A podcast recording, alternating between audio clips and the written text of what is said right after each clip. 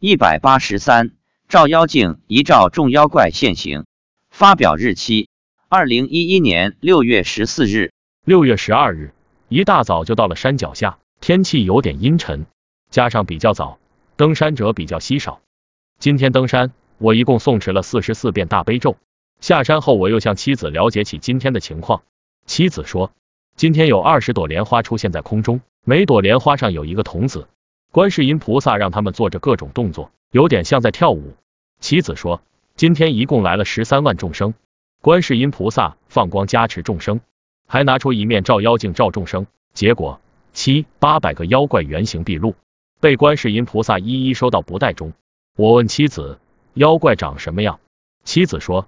各种各样的都有，有的是很大的蛇变成人的样子，照妖镜一照就现出了原形，变回到老蛇。有一种妖怪长着人的形状，舌头很长，还有两个长长的牙齿，头上还长角。这种妖怪专门吃小孩。下山离开时，观世音菩萨带着不带把这些妖怪带走了。我问还看到什么？妻子说你父亲带了十几个人来，他看上去身体很好，走路像年轻人。很有力气。父亲看到我儿子在莲花上，叫他下来玩。儿子说不行，观世音菩萨不让下来。我问妻子，昨天我一个人登山，除了我自己的佛珠在空中放光摄受众生外，我还观想把他的佛珠也搬到登山现场，在空中放光。我问他，看一下我昨天的观想有没有效果？你的佛珠有没有在空中放光？妻子说有，我们俩的佛珠都在空中放光。记得去年上半年，我忘带自己的佛珠后，曾试着观想把自己的佛珠从家里搬到登山现场，让佛珠在空中放光，摄受众生。结果妻子说没有。过了一段时间，又遇到忘带佛珠后，再次观想，妻子说有了。这次成功的把他的佛珠给搬到登山现场来，在空中放光摄受众生，可见修行者的念力不可思议。妻子说，儿子在西天学习很认真。我问有没有什么进步？妻子说，他现在可以抓到空中的东西了。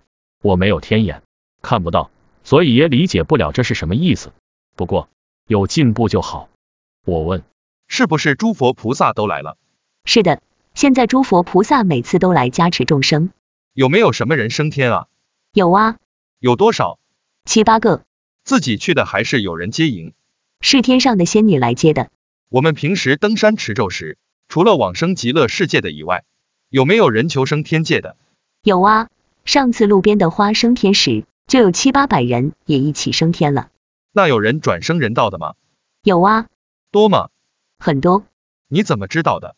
观世音菩萨说的。我原来以为来此道场的众生有佛菩萨的加持，又能亲见佛菩萨，应该都想求生极乐世界，而不愿在六道里轮回。看来众生是多样性的。不可能所有的人都求生西方极乐世界，也有的人愿意往生天界，还有的人愿意转生人道为人。人天福报总的来说还是很吸引人的，甚至连天界的天人有的都想下凡来做一回人。只有了解佛法的人，认识因果的人，明了六道轮回之苦的人，才会坚定求生极乐世界的信愿，才会努力修行。